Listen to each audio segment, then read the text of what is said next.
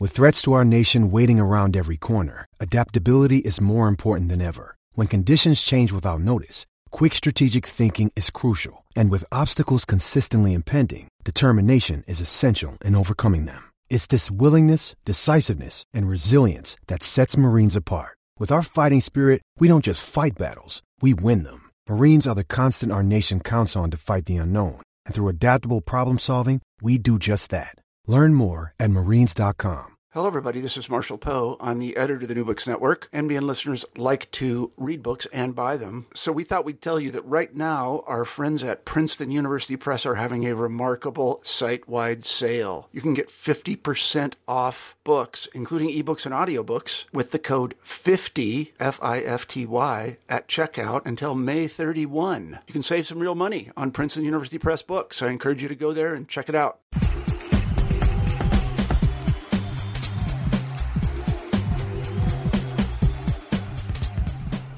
Hello and welcome to New Books and Sports. I'm your host, Bruce Berglund. For each episode of the podcast, we choose an interesting new book on some area of sports, and we talk with the author about that book and about some of the deeper issues in sport, society, and culture. This week we are talking about baseball books. Something I've learned in doing this podcast is that baseball is unique among sports and having such a large body of literature associated with it. To give you an idea, in just the first five months of this year, from January to May, 207 books on baseball have been published in English. That number includes 21 works of fiction and 53 biographies, not to mention another 150 books about the sport written for children. I've found in two years of conversations that fans of other sports from countries around the world envy the rich and varied library that baseball offers. In this episode of the podcast, we get an expert tour of the best of this vast literature from Ron Kaplan, the host of a popular blog on baseball books and the bibliography editor for SABR, the Society for American Baseball Research. We are discussing Ron's new book, 501 Baseball Books Fans Must Read Before They Die, published by the University of Nebraska Press. Don't let the title mislead you. This is not an overly opinionated ranking of baseball books from number 1 to 501. Probably the best way to describe the book is that it is the delightful appetizer to the feast of baseball literature. You will savor Ron's selections and his thoughtful summary of each book. But I think that you'll also find your appetite whetted for more baseball reading. This was the case for me, and after reading Ron's book, I now have a long list of baseball books for my summer reading. So let's turn to my interview with Ron. To start our conversation, I asked him how many baseball books are on his shelves. On my shelves, I have I keep a track on LibraryThing. I'm a little little bit behind, so now the figure is probably up over two thousand, and that, that's just books with ISBN numbers on them. You know, I have a number of uh, other publications. Uh, probably you know, when you talk about baseball magazines and things like that, because uh, that also fits on a bookshelf. Now my my blog is Ron Kaplan's Baseball Bookshelf, so anything that can fit there, you know, is, is fair game. Uh, so that's probably another fifteen hundred or so because I never get rid of anything. Okay, and you have a line in your book, and, and I'll read it. I find myself depressed knowing I will never be a true completist. I will never acquire every title, not even the ones deemed to be important. So I'll ask you of those, you know, 2,000 books, 1,500 magazines, what percentage of the vast body of baseball literature, even the books just deemed to be important, do you have in your in your personal collection? Uh, except for the things that are really old. Uh, I have a, couple of uh, books in, in 501 that are from the early 19th century and are generally not available anymore. I pretty much have, uh, I would say, 95% of the books in 501 uh, are also on my shelves. So, what compels you to read the next book? you know, now that you now that you have two thousand on your shelf and another one comes in the mail, what what what sparks you to say, yeah, I want to read this this one more baseball book? it's it's a topic generally. Uh, my particular favorites within baseball uh, leads to history, uh, anything offbeat. You know, I, I don't know if I want to read another baseball biography about a flavor of the month player, uh, someone who had one good season and decides he's going to come out with a book to take advantage of his popularity. Uh, I like the the issue books, uh, baseball during the Depression. Uh, I like popular culture, baseball in movies, or baseball cards, or baseball in music. You know, just things things are a little out of the ordinary, and I think that that's what authors really have to do more and more if they want to get their book noticed, uh, you know, thinned out from the rest of the herd. Mm-hmm. Ron, you do start your book by citing the small ball theory of sports literature, which was first proposed by uh, George Plimpton. The idea that the smaller the ball used in the particular sport, the better the literature. And I'll ask, why, why do you think that's the case? Why is it that, that baseball, of all other sports, has such a, a strong body of literature? Well, certainly it's the length uh, of its history. Uh, going back to the middle of the 1800s, uh, that, that that's a whole subgenre, which I, I don't separate in in the book in the history department. Uh, that that's actually not one of my favorite topics, but it, it's the history, it's the all the different permutations of, of baseball uh, that that you can read about. You can read books about statistics. You can read books about history, about individual players while uh, strategy, philosophy, and I mean real philosophy, not just sports philosophy of how the game is played. I don't know if other sports have that. I mean, sure, there are great books about football. Uh, I don't really recall that many outstanding books about hockey, and I guess technically that's not played with a ball but uh, so I guess a smaller piece of sporting equipment in in that case. But uh, and even even basketball, I think it's the the pace of those games are all basketball and hockey are very quick games. So if you if you watch a game on TV, the announcers barely have times to get out the names of the players uh, involved in in, in the pass and shoot. And and basketball is also very quick, and the, the ball goes from hand to hand to hand. So it's kind of hard to have that time to you know, just sit and, and and watch. One thing I noticed as an aside, when I listen to so many podcasts, that when I actually listen to radio and, and I miss something, I'm, I feel I want to go back and hit the rewind button so I can find out what he said like five seconds ago, and you, you can't do that. Uh, in, in baseball, if you watch a baseball game, the pitcher throws the ball, and immediately following is two or three replays of the pitch. If, if even if it's not hit, you'll have a one from one angle, one from another angle, one from overhead. So it, it's a constant repetition in baseball. So you, even the topics are, are constantly repeated as as far as the, the kinds of books that come out. And it's interesting reading the different interpretations of of a same event, uh, depending on who's writing it, whether it's a broadcaster or a writer uh, or a non-sports writer. Some some really great books have been written by writers who don't uh, follow sports as a, a profession. Uh, Tom Oliphant, Doris Kearns Goodwin, George Will come immediately to mind. David Halberstam. These are not sports writers, but they they bring something to the literature that sets them apart from, let's say, uh, uh, a sports writer for a daily newspaper who comes out with a book. So let's turn to your book, Ron, and, and the books that you write about. And I'll tell listeners that the uh, the book is not really a ranking, so it's not one through 501 in terms of the, the top baseball books, but rather that you have the books organized by subject area. So you have chapters on biographies, books about stadiums, reference books, and so forth.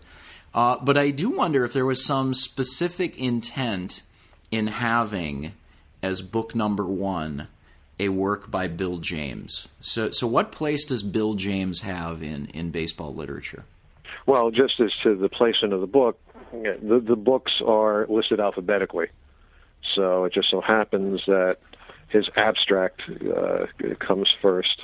Well, it's a baseball book. So, so within that, that category, uh, baseball book comes before uh, J.C. Bradbury's Baseball Economist. So I was very careful not to to rank. That was a deliberate choice because it's very subjective. Reading uh, film, music, food is, is very subjective. And my idea was just to generate conversation, uh, which it's certainly doing. Uh, it would be perhaps a little more controversial had I ranked the books. Like, how could you? It's like ranking players. You know, how mm-hmm. can you rank uh, Ty Cobb ahead of Mickey Mantle or or uh, Albert Pujols ahead of uh, Willie Mays? I, I just wanted to again create conversation. Uh, Bill James, I found uh, quite I, amusing isn't the right word, but he he is an amusing writer. He's not doesn't take himself too seriously. Uh, he was the first popular writer as far as analyses goes. Uh, there were certainly other books about analyses, but uh, he he made it quite accessible to the average person. What's happened since then? I don't know if I'm that much in love with. I think there is a tendency to overanalyze, as evidenced by the new generation of statistics, uh, which may or may not uh, be a more accurate depiction of the game. But I, I just think there's, personally, I think there's too much time spent on analysis of that nature as opposed to what's going on in the field, which is a game to be enjoyed by spectator and participant. So, following up on that, that that first section of your book features works that offer analysis of the game, and in looking at at those titles as well as others in the book, it, it seems like there are two approaches to explaining uh, and analyzing the game. One is that baseball is a simple game, and that authors uh, seek to help fans comprehend what is profound in that simplicity. And the other approach is that baseball is a complicated game and that fans need an expert guide to help them to be more knowledgeable fans. So, is that accurate in terms of at least what I gained from your synopses of the books? Uh, yeah, I would agree with that, and I think that there's even a step beyond that where it's uh, books analyses for the advanced fan. Okay, yeah. Uh, to to make it even to, to make them even more uh, you know turned up nose over the rest of the uh, mere mortals who enjoy the game, you know, to separate them in a sense. But yeah, uh, there there are uh, plenty of books uh, that reach out to specific demographics. Uh, one one thing I have a couple of books here about baseball uh, explained for women, which which in a sense I find a little insulting. I mean, you wouldn't have a book uh, explaining baseball to uh, uh, the gay community or to the African American community. Uh, so I, I don't know why they think they have to uh, include things in the women's book about you know going shopping for the game or or the, uh, watching your weight by the ballpark food you eat. Uh, so there's the introduction to the game, both for for kids and adults. There's books like Keith Hernandez's uh, Pure Baseball, which is an excellent book, and and I'm all for books that make you think because I think thinking about the game will enhance your pleasure in the game. Uh, some people might say, you know, I, I don't need to be that much more educated. I just want to watch it, spend a few hours uh, enjoying the game with my pals, and then I don't need to to know why the first baseman stands here for this play or checks with the pitcher's uh, position on the rubber for that play. You know, that, that that's a little maybe over analysis, but there are people who enjoy that too. So there's something for everybody in this book. So, can I ask which kinds of books you're led to, or which which approach? Well, what you like to say reminds me of that that scene in Bull Durham where uh, uh, everybody collects in the shower while the manager says baseball's a simple game. You hit the ball, you throw the ball, you catch the ball. Uh, at this stage of, of my experience with baseball, I like the more analytical things uh-huh. because I, I, I, modesty aside, I know more, I think, than the average fan. Uh, and I, I like knowing the, the wheres and whys of things. A couple of books written by and about managers and then their thinking. I would really like a book to come out, which I I know there are out there, but I haven't read one at this point that I've really enjoyed that much about the general manager and his job in putting together a team and dealing with the pressures of the front office from above as to how you're spending your money and how you're making your transactions and the uh the people below, the, the field manager, and, and you know, he has to play with the cards that he's dealt. So th- those are the kind of books that, that appeal to me in in this particular uh, genre of analyses. And I would say I've, I've mentioned on the podcast before. I've talked about my experience in in coaching little league baseball, and one of the things that in coaching nine and ten year olds I came to appreciate is just how even at its most basic level of play for young kids, of how complicated the game is, and that uh, you know the, there's there's just basic plays, you know, throw and hit and field and so forth. But uh, it was really remarkable to see uh, how nine and ten year olds, how you know one aspect of the game built upon another aspect, and and I gained this appreciation that it it is a difficult game to play, which has led me to read more books about uh, about the complexity of the game. Mm-hmm, mm-hmm. And what you say reminds me of a book I just started reading uh, where it's a collection of, of short pieces, uh, stories, and poems. And uh, the the author writes about his experience coaching his son's uh, little league team, six and seven year olds.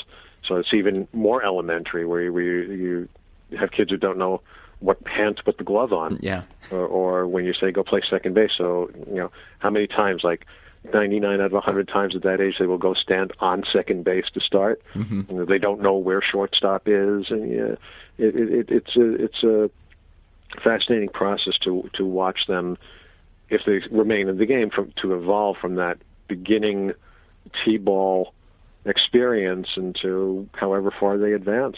Yeah, no, I, I long thought that you could do a uh, an experiment in cognitive development by just following children through uh, through the years of playing baseball and all the all the knowledge that they add in over the over the years. Mm-hmm. So as I was preparing for the interview, Ron, I was looking back through uh, through your book and through your comments on each book, and and I think the second time that I was going through it, I I gained a greater appreciation for what you wrote about each of these 501 books. And, and I want to ask you about the process you took in compiling this list and then writing your, your summaries about each book, your summaries and your comments about each book. I, I, wanted, I, there, there are a couple of books similar to this one that, that have come out. Uh, there's a very good one about baseball that concentrates on baseball novels. Uh, which I find fiction the, the hardest of categories to to critique. I, I do not have a literary background. I have no training in, in literary studies or cinematic studies. You know, uh, I don't know art, but I know what I like, type of thing. Uh, as, as far as uh, the process, uh, a lot of it comes from the experience of doing the bookshelf blog. Uh, I've been a freelance reviewer for the past 20 years or so and I've come, I've come to uh, appreciate good writing from less good writing. Uh, and and there, there are books that I think will enhance not just the baseball fans' enjoyment of the game, but also serve as an introduction to anyone who likes to read, whether you're a fan or not. That, that's why I do include things about pop culture, uh, things about uh, ethnicity, uh, history, historical aspects that are not just uh, you know Bobby Thomson's home run in 1951, but of the greater scope of the game. Uh, originally, this, this was uh, conceived as a thousand and one books for a different publisher, but that project got waylaid when the publisher who asked me to submit a proposal on that was uh, taken over, and the new management decided they didn't want to go with the project. So I approached the University of Nebraska Press. We have a wonderful reputation with uh, baseball literature, and they suggested paring it down to 501, which I think was a, a very wise idea. Uh, so I, I, a lot of these books uh, I do have in my uh, personal collection. The the ones I don't, I did uh, extensive research just to, to find different things. There, there's a 1919 autobiography uh, by Charles Comiskey, which was written with another person who actually turned it into a third person story. Uh, I thought that was a, a fascinating look by a very uh, historical and often controversial figure to see what how he thought his place in history would be be uh, perceived. And that book came out right before the Black Sox scandal, so I really wish that uh, he'd come up with a, a follow through, just like Jose Canseco came up with a subsequent book after uh, after his first his first tell all, and Jim Bouton after after Ball Four. There are a number of books on your list that uh, uh, can be categorized as important, meaning that they have uh, resonance not only in baseball literature but in writing about American sports and mm-hmm. culture and history. And I want to ask you about a couple of these books. And, and the first one I want to ask about is uh, Robert Creamer's biography of Babe Ruth. Why does mm-hmm. that Why does that stand out? Biographies prior to the mid early 1970s were basically written for young people. The, the stories they told were of players who were stars in the game, the Mickey Mantles, the Sandy Koufaxes, uh, and at that point, usually white players, not not African American players. And Creamer was one of the first to depict uh, a legend like Babe Ruth as a human being, with with faults, with passions and, and desires that were heretofore unexamined. And I think I, I won't say he opened the door, but subsequent biographies took a very much more human look at their subject matter. Uh, look at all the books about Ty Cobb that came out that, that show him as a as a racist, as a bit of a, a lunatic, and uh, I, I think Creamer was was among um, the first to do that, and he did it very well. Had he not done it so well, I, I don't think uh, future writers in, in that area would have fared as well. And then another important book that I'll ask about, one that you just mentioned, is uh, Jim Bouton's Ball Four. That was, although Bouton was obviously not the first player, active player to to write about the game, he was the first to say, you know, look, we do stuff that. Uh, that your parents probably don't want you to know about. We drink, we uh, we chase women, uh, we we take drugs. Uh, our, our managers are are not the brightest uh, uh, people in the world, but uh, but they're our bosses, and we we you know, nod our heads and then you know just do what we want anyway. Uh, and I think he he was also the the right guy at, at the right time. That this is the the uh, early 70s, very early 70s. This is the Vietnam generation. This is the the Woodstock generation that, that was, you know, rebelling against the the establishment, and and he was Bouton was the first to to to take that that generation's look at, at the, the world and not accept things as as was handed down by their uh, parents and uh, and leaders.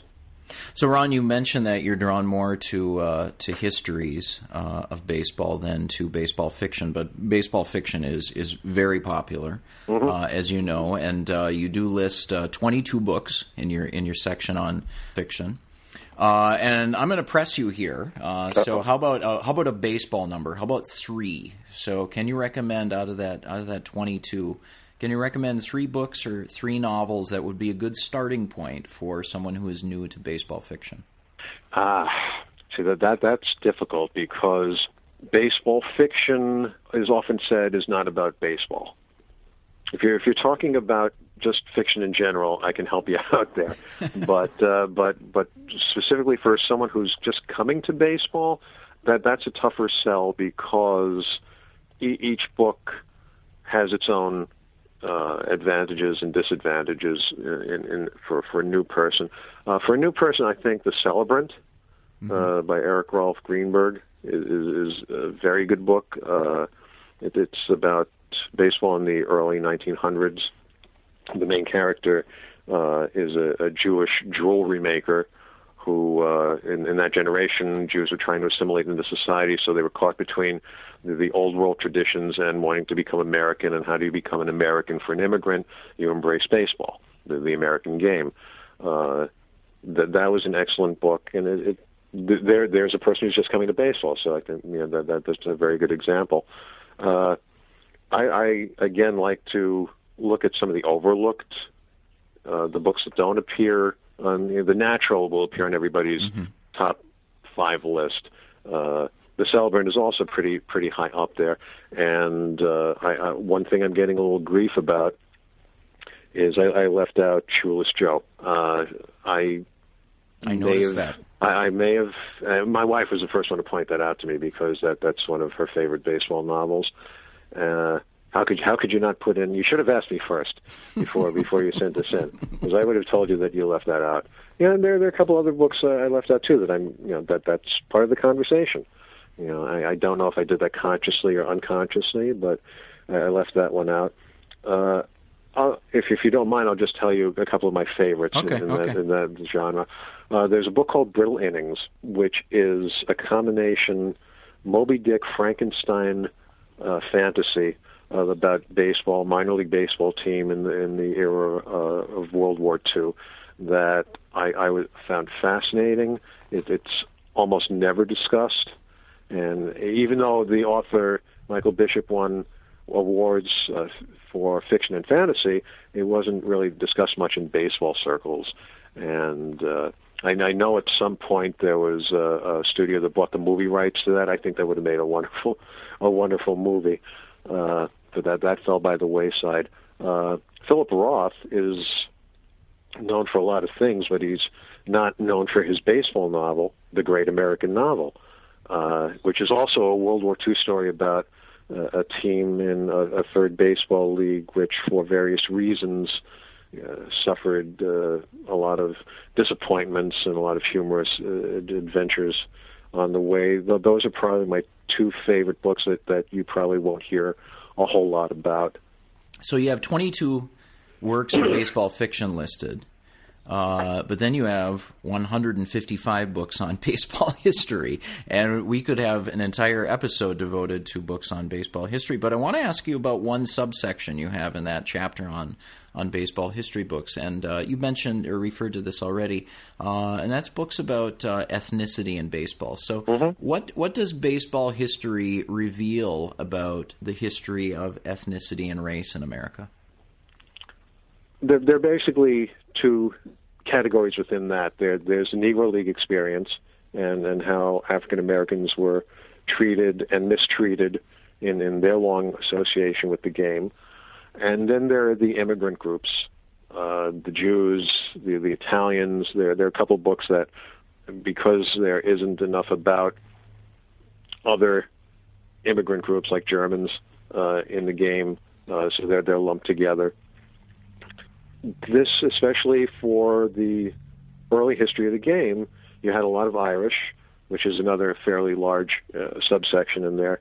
Uh, the Irish were very involved in the game. Then came the Germans, and then the Jews are not to a, a big extent uh, included. There are a couple of very good books about the Jewish experience in baseball.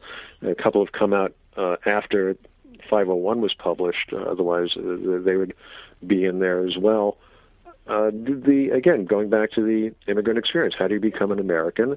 You adopt American culture. In the early days, baseball was not a profession that was considered uh, a proud profession. You know who participate in that. They, even though baseball was originally conceived for the upper classes to play on an amateur level, once the game became professional, it was looked on as as a lower class game. So this was an opportunity for uh, groups that might not be able to get better jobs or uh, jobs that require higher education to find livelihoods. That's why you have a, a lot of Irish, a lot of German in those days. Uh, uh, the, the Italians, there are a couple of books uh, about Italians in baseball that, uh, have come out, and now there's a new one out about the DiMaggio brothers, which harkens to that topic. It, it, again, it, I, I know I'm repeating myself, but it's the, the immigrant experience through uh, assimilation. So my field is is history, Ron, and, and something I've often wondered with, with subjects in history, such as say uh, the Civil War, is will we ever run out of things to write about the Civil War? And uh, and I'll ask you this about baseball: Will we ever run out of things to write about baseball history? To write about, no. Uh, we'll never run out of things to write about. Whether these things will be read is another story. Whether they will find a voice, a publisher. Uh, one, one, one email I received recently was from an author of a book about baseball during the Civil War. And since I had never met this guy or corresponded with him at all before, I didn't know if he was being serious when he said it was a serious oversight leaving his book out of the uh, out of the list. You know, maybe he was just trying to break the ice and, and be humorous, and I really have no way of knowing that. But uh, no, because I think uh, the internet age, age has made research a lot easier. You don't have to to physically leave your house in a lot of cases. Uh, a lot of old uh, newspapers are being digitized and are accessible online. So you you can do everything from from home basically. Uh, you get on the phone, you call somebody if if you want to interview them. You you send them an email. Uh, the, the, the harder things are going to be one of the, one of uh, a project I have coming up is uh, I, I refer to it as on deck to history. It's it's literally people who are in the on deck circle when a major event happened, mm-hmm. and some of these guys are getting up there in age. And and I just was watching the Met game last night, and the the broadcaster inter, uh, interviewing Red Schoendienst, who is ninety something years old and harkens back to what a lot of people consider the golden age of baseball. And I, I think uh, McFarland does an excellent job in some of the subject matter that that they publish uh, which would never be published by anybody else, uh, as far as uh, ball player biographies or team histories. So yeah, I, I don't think they'll ever run out of uh, things to write about. Let me phrase that another way, and this is the way I put it to my history students: is uh, will we will we still have things to say? So we'll have subjects, and that gets back to your point where you said, you know, people will find new things to write about, but the trick is getting publishers to publish it. And I think that uh-huh. connects with this point of, uh, you know, will we have new things to say in writing baseball history? So that, that that's a very good question. Uh, in, in, a way, I I think we will run out of of that. Uh, how many biographies can you have about Mickey Mantle? Uh, if you're going to take uh, take the Jane Leavy approach and you know, intersperse it. You know, she, he was a personal hero to her, mm-hmm. and how disappointed she was when she actually met him uh, to do a, a feature on him when he was in retirement. And you know, this this is like the the Jim Bouton business. You know, it harkens back. This is not the player I want to remember. You know, I want to remember him as, as a strong ball player, a hero on the field, always smiling, always youthful. I don't want to think about his drinking. I don't want to think about his affairs. You know, I don't want to know about that. Uh, that was that was uh, a problem with uh, Richard Ben Cramer's book on Joe DiMaggio. Uh, people didn't want to know that that he may have slapped around Marilyn Monroe, or that he was a cheapskate, or that he didn't treat his family well. You know, they want their heroes to remain pure, and if if that's a kind of road we're going down, like the, the Jose Canseco books, where mm-hmm. he's pointing out, you know, this one shot up and that one shot up, I, I don't know if if a true fan of the game is going to want to know that. There might be people who want to know about the seamy side of things, but uh, I, I, I have my uh, opinions about those types also. You know, I don't know if if if you, if you want to hear all the bad stuff, does that still make you a fan, or are you just looking for bad stuff because it titillates you? Mm-hmm. Ron, you've mentioned a few of the uh, the overlooked uh, gems that have been featured in your book, and uh, one I want to ask you about, uh, which I took note of. You have a, you have a small section on instructional books, mm-hmm. and in that section you have a book, an instructional book from 1915. baseball individual and team play in detail. So I want to ask about uh, why why that book, and, and it, I could tell from your summary that that you really uh, it, it holds something of a warm spot for you. It. Uh, I just love that that kind of writing. I, I think the the writing has in America has changed so much in since the advent of radio. Uh, prior to the 1940s, you didn't have television, so you had writers describing things in a way that put pictures in your mind. Radio, too, did that. Before radio, you only had writers. Mm-hmm. It was the only way to communicate you know what a player looked like, how he strives strode to the plate, uh, how he flexed his muscles, how he hit the ball, how he ran like a deer. Uh, there, there's something about that writing that that's so engaging, you know, because it does make you put pictures in your head. And then there's something about this writing which is very innocent, uh, a couple of, of the uh, pieces of advice. And this was written for college students, basically, uh, amateur players, you know, college, high school players. And uh, so the advice is it's almost like a Ten Commandments of, of, of baseball. You should not smoke. You should get your studying done. You should be out in the sunshine. You should do physical labor. You know, you don't have that anymore. And I, I just thought that, that there are a couple of, of the earlier books for me are, are, are favored because of that kind of writing. The instructional books now are very, very technical. It's, it's you know, it's Yes. almost has taken the. Uh, uh, the life, the spirit out of out of baseball. It's it's just a series of, of mechanical moves that you must execute. I, I kind of compare that in a way to books written about baseball cards or, or the, the industry of baseball cards. Uh, back when I was a kid, you collected baseball cards to play with, Yeah, yeah. you know, to trade, to to. I mean, I, I, I shudder to think that if I had not marked up some of my cards from the 1960s, what they would be worth. Well, now they wouldn't be worth anything anymore. But in the heyday of, of the memorabilia industry, you know, th- these you collected cards for investment purposes, mm-hmm.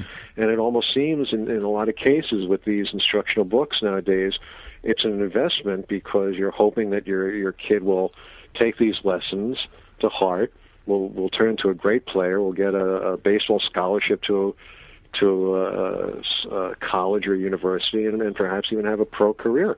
I mean, look look at what's happening with with it's not even just little league anymore. It's it's travel teams, and uh, beyond that, it's elite travel teams who don't just travel around your state, but willing to travel all over the world. Yeah, I had uh, I had plenty of, of would be valuable baseball cards that had small little holes in the top where I had Right. pinned them onto my bedroom Uh-huh. wall, I rendering them worthless. I did a project uh, for school once where I, you know, when, whenever we all used to do projects on pieces of oak tag paper, uh, where I, I, I forget what the, the topic was, but I took you know, players like Tom Seaver and Carl Yastrzemski and, and Reggie Jackson and glued them to to the oak tag, rendering them totally wor- worthless in in the, the collector's eyes. So, Ron, I'm sure that you're asked a lot to narrow down your list, and, and I already asked you to uh, recommend three baseball novels. Uh, but after after compiling this list of, of 501 books, do you have for yourself some, um, you know, what you would call desert island baseball books, the, the books that would keep you satisfied for, for years and years? well, I- as I think I say at some point in the book, I, I, I refer to a, a line from MASH where uh, Hawkeye Pierce is asked if he were on a desert island, what book would he want? And he says, the dictionary because it has all the other books in it. so for, for me, it's, it's uh, Paul Dickson's Baseball Dictionary because it's not just a dictionary, it's, it's the study of how these words came to be. Uh, there, there are a couple books in there about uh, the cultural history of baseball, whi- whi- which are extensions of uh, the dictionary in a sense. Uh, they- they have long entries about hundreds and hundreds of aspects of the games. There's the two-volume uh, Game of Inches by Peter Morris that that are, are like that in, in a sense as they talk about the game on and off the field to an extent that you'll find in a lot of small parts in other books, but this puts it together itself. The Tao of Baseball is is is one of that. That's probably on my top five. Uh, TAO of, of baseball, written by the author with the pseudonym Go, and it talks about the yin and yang of baseball in, in a way that I've never seen before. Uh, and the thing about studying that aspect of philosophy is that when you think about it, it's so simple. It, it's so true and it's so common sense, but it, you need to have somebody else show it to you, and, and he does that better than than anyone else I, I've seen. You have the the yin and the yang, have the the offense versus the defense, the pitcher versus the the hitter, uh, the fielder versus the hitter. The, the, every spot in the lineup is is compared to aspects of the uh, I Ching. I, I just found it such a fascinating book. I, I, it's not the kind of thing that needs to be updated. I just wish it were available again. This is a book that goes back to the uh, mid 1990s. One book I wish uh, would be uh, redone again because it is quite out of date. There's a book about uh, baseball food at ballparks. Uh, Fenway Franks to Dodger Dogs, uh, also written 20 some odd years ago. And since there are a whole lot of new teams and a whole lot of new parks, and a whole different culinary experience, mm-hmm, mm-hmm. I, I, think that would that that's a book that really cries out to be redone. Uh, Ron, you mentioned a couple books that have been published uh, since your book has been published. So mm-hmm. I'll ask, uh, looking ahead to uh, the second edition and uh, of 501 baseball books, what what are the books that have been recently published that you you wish? Oh, I wish I could have gotten that into my book. Yeah, there, there's a, a new book about Jews in baseball by Larry Ruttman. It's called American Jews in America's Game, and he does interviews with not just Jewish ball players, but Jewish executives, Jewish fans, and this kind of is uh, it's not connected with, but it's kind of an afterthought to the very good documentary Jews in Baseball: An American Love Story, uh, which I highly recommend. Uh, th- that's one.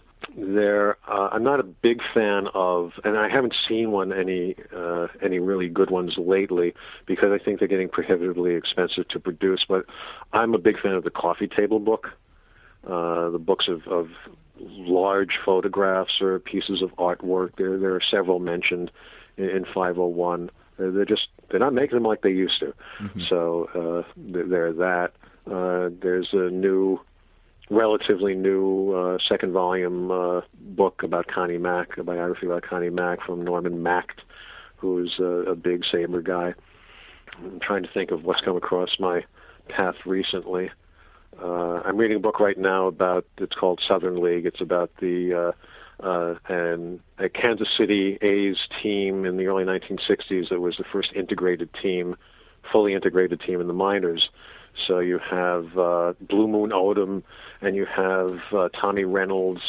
Uh, you have guys, uh, African Americans, who are coming from uh, cultures that did not participate in blatantly participate in uh, racial discrimination, and then now they're playing in the deep South, and what that experience was like. So that that that's one that, that I would probably include in in the next go around.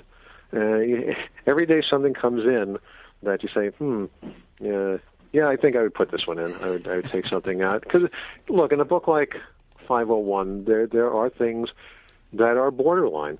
Mm-hmm. I would certainly put in uh, go, going back, not necessarily the new stuff, but some of the old stuff. I would put in uh, Shoeless Joe. Mm-hmm. Uh, I would put in. I, I did not put in the Boys of Summer. Mm-hmm. Yes. Yeah. Uh, I did not put in the glory of their times, and one of the reasons I think subconsciously I did not put in the glory of their times was because of a book I read much more recently. It's Rob Neyer's Big Book of Baseball Myths, where he goes back, and in this day and age, it's really getting impossible for a player to exaggerate his accomplishments because you can go back and check that in a minute. Uh, so he writes about the process of doing the glory of their times in a way that that made me rethink it as even though it's a wonderful story and I recommend getting the audio version because you actually have the interviews with the players that Rittman writes about in his book, and you hear their voices as elderly gentlemen and how eloquent they are. So I, I would even advise that over reading the book. But there are elements in in Neyer's uh, uh, stories about that that make me uh, a little disappointed. And Ron, to finish up, uh, do you read books about any other sports? Any other sports? Yeah. Ooh, uh, pretty much no. Uh, if you say books about other things, yeah, you know, once in a while I'll, I'll pick. I'm a, I'm a big library guy. I go to the library a couple times a week, and I always get things that I want to read. I'm looking at a book right now. It's a new biography about uh, Henry Fonda that I must have taken it out from a library at least 10 times, and I still haven't gotten past the third chapter. But because I love Henry Fonda, I want to read this book and I will keep taking it out until I have it finished.